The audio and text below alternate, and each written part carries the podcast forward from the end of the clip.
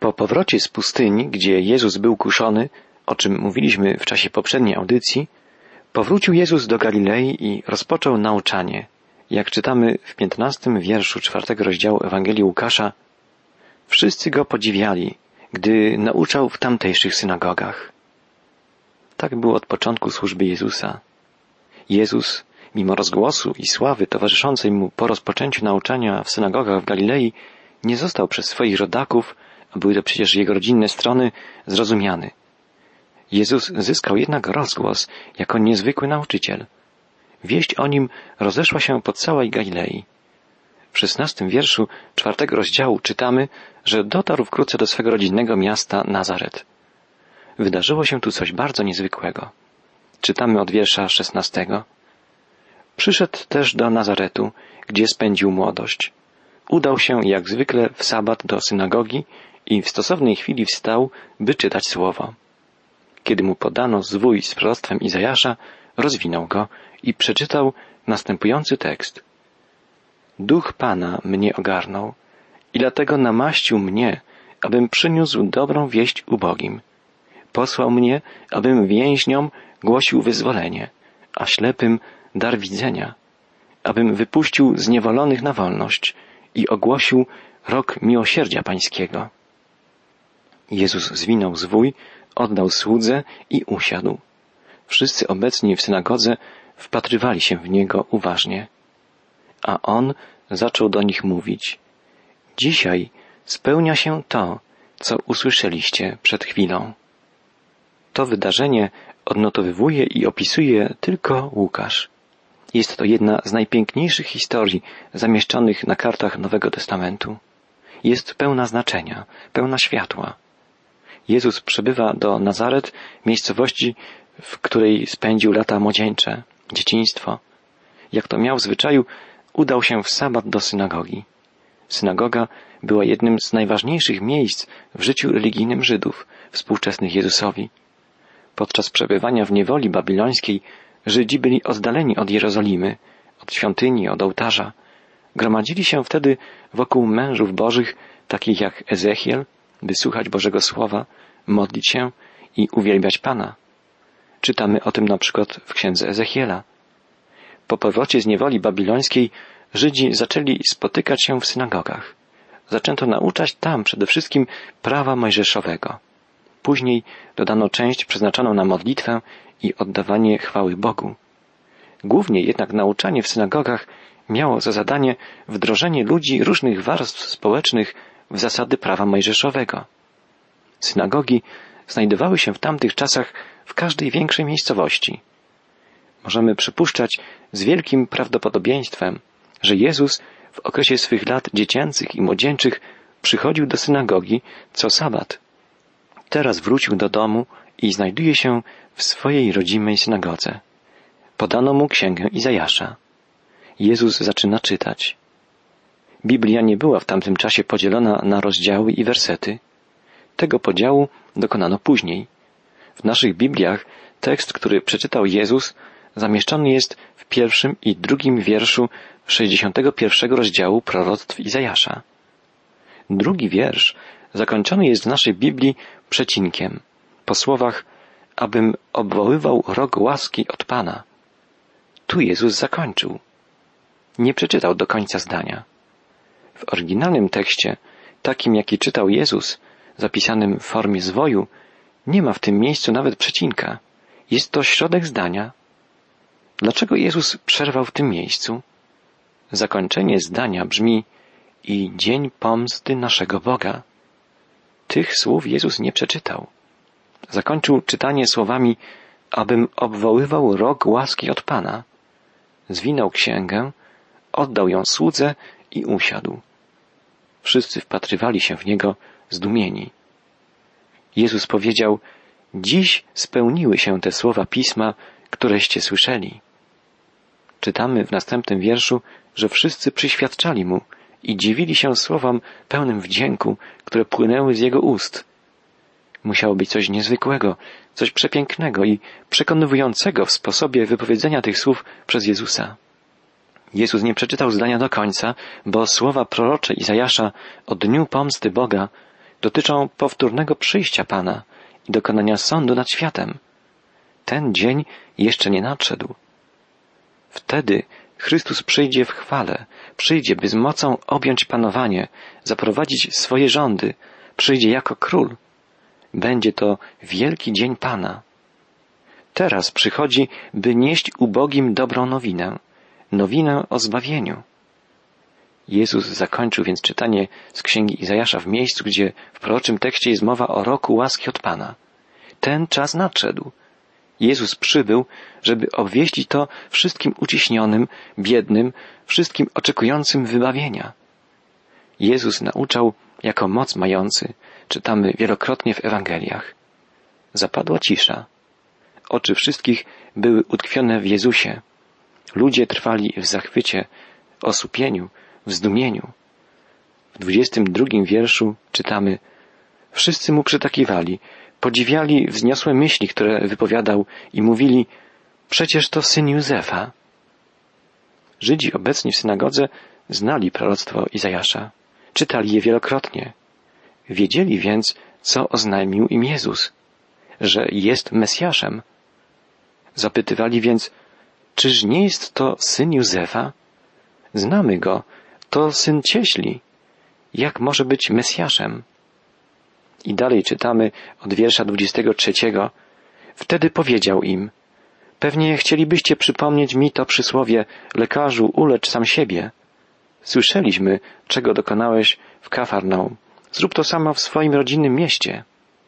Wiadomo, że żaden prorok nie znajduje uznania w swoich rodzinnych stronach. Bądźmy szczerzy, za czasów Eliasza, kiedy susza panowała przez trzy i pół roku i nastąpił w kraju wielki głód, żyło w Izraelu wiele wdów, ale do żadnej z nich Bóg nie posłał Eliasza, tylko do wdowy Sarepty koło Sydonu. Podobnie za czasów proroka Elizeusza było w Izraelu wielu trędowatych, ale żaden z nich nie został wyleczony, tylko Syryjczyk Naaman. Jezus przypomina Żydom dwie postaci Starego Testamentu. Używa ilustracji, żeby uświadomić im coś bardzo ważnego. Wdowa z Sarepty Sydońskiej i Naaman Syrii byli poganami, byli spoza ludu izraelskiego, a jednak to w ich życiu wydarzyły się wielkie rzeczy. Bóg dokonał w ich życiu wspaniałych cudów. Był to okres działania wielkich proroków izraelskich Eliasza i Elizeusza. Jezus przypomina Izraelitom, że z powodu niewiary wielu ich braci nie doświadczyło wtedy działania Bożego, bo nie rozpoznali w prorokach Bożych wysłańców. Wiele wdów w Izraelu cierpiało wtedy głód. Wielu było w Izraelu trędowatych, ale Bóg nie posłał do nich swych proroków z powodu ich niewiary. Wynagrodził natomiast prawość serca i wiarę pogan, wdowy z Sarepty i dowódcy wojsk Syrii. Pan pragnie ukazać Żydom, że ich również może ominąć wielkie Boże błogosławieństwo, gdy nie rozpoznają w nim Mesjasza, gdy nie zaakceptują go. Będą wtedy jak wiele wdów w Izraelu i jak wielu trędowatych, którzy nie zostali za czasów Eliasza uzdrowieni. Kiedy obecni w synagodze usłyszeli takie słowa, zawrzeli gniewem. Zerwali się z miejsc, wypędzili go z miasta na szczyt wzgórza, u stóp którego leżało miasto, aby tam strącić go w przepaść. On jednak przeszedł między nimi i oddalił się. Mieszkańcy rodzinnego miasta Jezusa odrzucili go. Okolica Nazaret to teren górzysty. Zaprowadzili więc Jezusa na stok góry, żeby go strącić w przepaść. Jego przejście przez rozjuszony tłum i oddalenie się było cudem. Jezus udał się potem, jak czytamy w 31 wierszu czwartego rozdziału, do Kafarnaum. Potem poszedł Jezus do Kafarnaum, miasteczka w Galilei, i w sabat zaczął uczyć. Od tego wiersza do końca czwartego rozdziału Ewangelii Łukasza zamieszczony jest opis jednego dnia, sabatu. Wielu z nas chciałoby z pewnością spędzić jeden dzień z Jezusem, gdy chodził po ziemi. Łukasz daje nam taką właśnie możliwość. Ponieważ jest sabat, Jezus naucza w synagodze, w Kafarnaum. Czytamy w wierszu 32. Zadziwił tam wszystkich swoją nauką, bo wyczuwali w jego słowach wielką moc. Jezus nie nauczał jak uczeni w piśmie lub faryzeusze, lecz jako ktoś, kto posiada moc i wielki autorytet. Znalazł się w synagodze człowiek opętany przez demona. Bardzo głośno krzyknął Zostaw nas w spokoju, Jezusie, przyszedłeś nas zniszczyć? Wiem, kto Ty jesteś, święty mąż Boży. Milcz i zostaw go, rozkazał Jezus. Wtedy demon rzucił go na środek i opuścił, nie wyrządzając mu krzywdy. Wszystkich ogarnęło przerażenie i mówili jeden przez drugiego, jakież to władcze i potężne słowo, że na jego rozkaz uciekają demony. Wieść o Jezusie rozeszła się szeroko po całej okolicy. Żyjemy w czasach, gdy satanizm podnosi na nowo głowę, gdy wyznawcy szatana są coraz liczniejsi. Wielu ludzi zajmuje się okultyzmem, spirytyzmem. Przeżywamy zalew horoskopów, wróżb, przesądów. Świat demonów był realny w czasach Jezusa jest realny również dzisiaj. Pan Jezus wypędził demona z opętanego. I dzisiaj tylko w Jego imieniu, w Jego mocy możemy przeciwstawić się siłom zła. Jezus pokonał szatana i gdy jesteśmy z Nim, jesteśmy po stronie zwycięzcy, jesteśmy bezpieczni. Po wyjściu z synagogi poszedł Jezus do domu Szymona. Okazało się, że teściowa Szymona była chora i miała wysoką gorączkę. Poprosili o pomoc dla niej. Jezus stanął przy niej i na jego rozkaz gorączka ustąpiła. Chora natychmiast wstała i zaczęła podawać do stołu. Jezus udał się do domu Szymana Piotra prawdopodobnie po to, by spożyć posiłek. Była to pora obiadu. Okazało się, że matka żony Piotra ma wysoką gorączkę. Jezus zgromił gorączkę trafiącą teściową. Łukasz używa tu terminu medycznego, który w dosłownym brzmieniu znaczy zamknąć pysk. Jezus zgromił gorączkę. Obezwładnił ją jak wściekłego psa, który atakuje człowieka. Widzimy, że skutek był natychmiastowy. Gorączka ustąpiła, a teściowa Piotra wstała i usługiwała gościom. Jezus uzdrawiał chorych w taki sposób, że wracali oni do pełni sił, odzyskiwali zdrowie. Jezus, chodząc po ziemi, miał moc uzdrawiania, która zadziwiała wszystkich. Jezus użalał się nad niedolą chorych. Jest on najlepszym lekarzem i dzisiaj. Pewien współczesny internista powiedział, każde uleczenie jest dziełem Boga. My, lekarze, jedynie uczestniczymy w procesie leczenia ciała pacjenta, ale to Bóg jest właściwym uzdrowicielem. Bóg zna organizm człowieka jako stwórca doskonale. Uzdrawiając chorującego, przywraca mu pierwotną równowagę. Po zachodzie słońca wszyscy, którzy mieli w domu cierpiących na różne choroby, czytamy w końcowej części rozdziału, przynosili ich do Jezusa, a On na każdego kładł ręce i uzdrawiał. Następnego dnia rano odszedł stamtąd na odludne miejsce. Ludzie szukali go, a gdy znaleźli, zatrzymywali, prosząc, żeby został z nimi. Ale on im powiedział, muszę także do innych miast zanieść dobrą nowinę o Królestwie Bożym. Dzień, który opisuje Łukasz, rozpoczął się niezwykłym incydentem w synagodze, a potem nastąpił już wieczór. Jezus znalazł się wśród tłumu cierpiących, kładł ręce na chorych, uzdrawiał ich. Ewangelista Mateusz, opisując to samo wydarzenie, cytuje proroctwo Izajasza. On wziął na siebie nasze słabości, nosił nasze choroby. Jezus uzdrawia w cudowny sposób. Bierze na siebie nasze słabości, nasze choroby. Czytamy, że Jezus uzdrawiał wszystkich. Nie ma tu wzmianki o tym, że ludzie ci nawrócili się, że otwarli się na Bożą miłość, że wzrosła ich wiara. Jezus uzdrawiał wszystkich, których do Niego przynoszono, bo Jego współczujące serce nakazywało Mu to. Powinniśmy jako chrześcijanie, czyli ludzie Chrystusa, mieć współczucie dla każdego potrzebującego.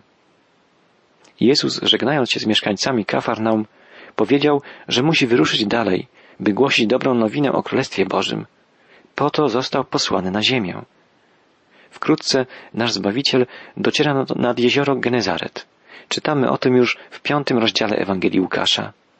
Pewnego dnia Jezus stał nad jeziorem Genezaret, a ludzie tłoczyli się dookoła, aby posłuchać Słowa Bożego.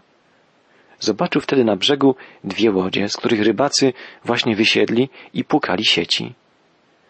wszedł do jednej z nich, a była to łódź Szymona. Poprosił go, żeby trochę odbił od brzegu, usiadł i zaczął nauczać zgromadzonych ludzi.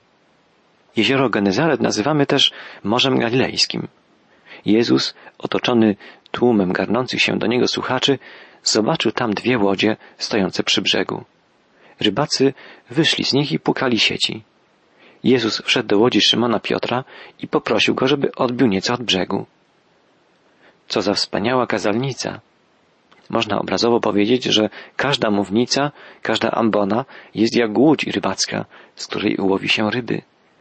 Jezus powiedział swoim uczniom, że chce z nich zrobić rybaków ludzi. Ich najważniejszym zadaniem w życiu miało być łowienie serc ludzkich, zdobywanie ich dla Chrystusa. Kiedy skończył przemawiać, zwrócił się do Szymona. Wypłyń na głębszą wodę i zarzuć sieci. Ewangeliści Mateusz i Marek odnotowali, że Pan Jezus przechodził już wcześniej brzegiem Morza Galilejskiego. Szymon Piotr i jego brat Andrzej łowili wtedy ryby i Pan wezwał ich, pójdźcie za mną, a uczynię z was rybaków ludzi. Widzimy, że Szymon, Piotr i Andrzej wrócili jednak do swoich rybackich zajęć. Właściwie Jezus spotkał się ze swymi przyszłymi uczniami jeszcze wcześniej. Czytamy o tym w pierwszym rozdziale Ewangelii Jana. Byli oni wcześniej uczniami Jana Chrzciciela, między nimi Filip, Natanael, Szymon, Piotr i Andrzej. Wtedy Jezus tylko przechodził wzdłuż brzegu, nie powołując jeszcze na uczniów. Później Jezus przechodził nad Genezaret ponownie i widząc ich łowiących, wezwał ich do pójścia za sobą. A teraz Jezus przychodzi po raz trzeci. Gdy Pan nauczał, przemawiając do tłumów z łodzi Szymona Piotra, siedział on w łodzi i słuchał.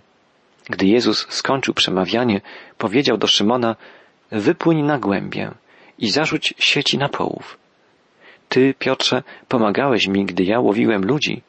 Teraz ja chcę pomóc ci złowić ryby. Szymon odpowiedział na to, Mistrzu, napracowaliśmy się przez całą noc i nic nie złowiliśmy, ale jeśli tak mówisz, zarzucę sieci. Na Twoje słowo zarzucę sieci, mówi Szymon Piotr. Podkreśla, że zrobi to tylko ze względu na to, że jest to polecenie Jezusa. Jest przecież Piotr doświadczonym rybakiem i wie wszystko o zasadach łowienia ryb. Piotr nie omieszkał więc wspomnieć, że łowił wraz z innymi przez całą noc, bez żadnego efektu. Gdy Pan Jezus wydaje polecenie, nie jest potrzebne spieranie się o słuszność czy realność Jego rozkazu. Nie ma sensu mówić, próbowaliśmy już i nic z tego nie wyszło. Jezus nie wydaje poleceń, których by nie można było wykonać. Tak też zrobili i złowili tyle ryb, że sieci się rwały. Łowienie musimy wykonywać według wskazówek Pana Jezusa. Wielu rzeczy możemy nauczyć się z tej lekcji. Łowienie jest sztuką. Trzeba znaleźć się tam, gdzie są ryby. Trzeba założyć odpowiednią przynętę. Trzeba być cierpliwym. Ale najważniejszą rzeczą jest, by postępować zgodnie z poleceniami Jezusa. Kiedykolwiek wyruszamy, by zdobyć kogoś dla Jezusa, pamiętajmy o tym, że to On powinien nami kierować, że musimy postępować według Jego planu. Czytamy, że sieci rybackie zaczęły się rwać. W Ewangelii Jana opisane jest podobne wydarzenie. W tamtym przypadku jednak sieci, mimo że zagarnęły również mnóstwo ryb, nie porwały się. Jest tu zawarta ilustracja głębokiej prawdy biblijnej. Sytuacja opisana w Ewangelii Łukasza ma miejsce na początku drogi Jezusa w jego ziemskiej misji. Dopiero za kilka lat Jezus walczył będzie ze śmiercią i pokona ją, powstanie z martwych. Jednak teraz jeszcze to nie nastąpiło. Ewangelia nie jest jeszcze pełna. Stąd sieć obrazująca Ewangelię nie może ogarnąć i utrzymać wielkiej ilości ryb. Wydarzenie opisane w Ewangelii Jana natomiast działo się już po zmartwychwstaniu Jezusa. Ewangelia dopełniła się. Jezus wypowiedział słowa wykonało się. Teraz dobra nowina o zbawieniu może i powinna ogarnąć każdego i wszystkich. Po swojej śmierci i zmartwychwstaniu Jezus polecił uczniom zarzucić sieci jeszcze raz i sieci nie zerwały się. Dopiero wtedy Jezus powołuje ich już ostatecznie do zadania rozgłoszenia Ewangelii na cały świat i ustanawia ich swymi apostołami. Uczniowie dopiero po zmartwychwstaniu Jezusa i po zesłaniu Ducha Świętego zrozumieli w pełni treść dobrej nowiny o zbawieniu i pojęli sens swego powołania. Mieli być odtąd rybakami ludzi, rybakami łowiącymi serca i dusze grzeszników w sieć Ewangelii. Sieć ta, po dopełnieniu przez Zbawiciela dzieła odkupienia, jest w stanie zagarnąć i zachować wszystkich, którzy pragną ratunku. Możemy porównać Boga do wielkiego rybaka, który łowi ludzi w sieć Ewangelii. Musimy zdać sobie jednak sprawę, że jest i drugi rybak, szatan, i on łowi ludzi. Jego sieć jest dobrze spleciona i mocna. Szatan ciągle ją udoskonala. Składa się na nią wszystko, co odwodzi nas od Boga i pociąga ku zatraceniu. Bóg pragnie złowić Twoją duszę i szatan usiłuje zrobić to samo. W sieci Ewangelii, którą łowi Bóg, znajdziesz się wtedy, gdy zaufasz Jezusowi, gdy przyjmiesz Jego śmierć na krzyżu jako ofiarę za Twój grzech, a Jego zwycięskie zmartwychwstanie jako Boże zapewnienie o ratunku dla Ciebie. Czy jesteś bezpieczny w sieci Jezusa, w sieci zbawienia, odkupienia? Czy miotasz się w sieci szatana, sieci grzechu i śmierci? Pomódlmy się. Panie, chcemy u Ciebie znaleźć schronienie. Dziękujemy Ci za Twe wybawienie. Dziękujemy za to, że w Twym ręku jesteśmy bezpieczni i że życie z Tobą jest życiem w pokoju, życiem w harmonii, w równowadze. Czyń z nas rybaków ludzi, posłusznych Jezusowi. Amen.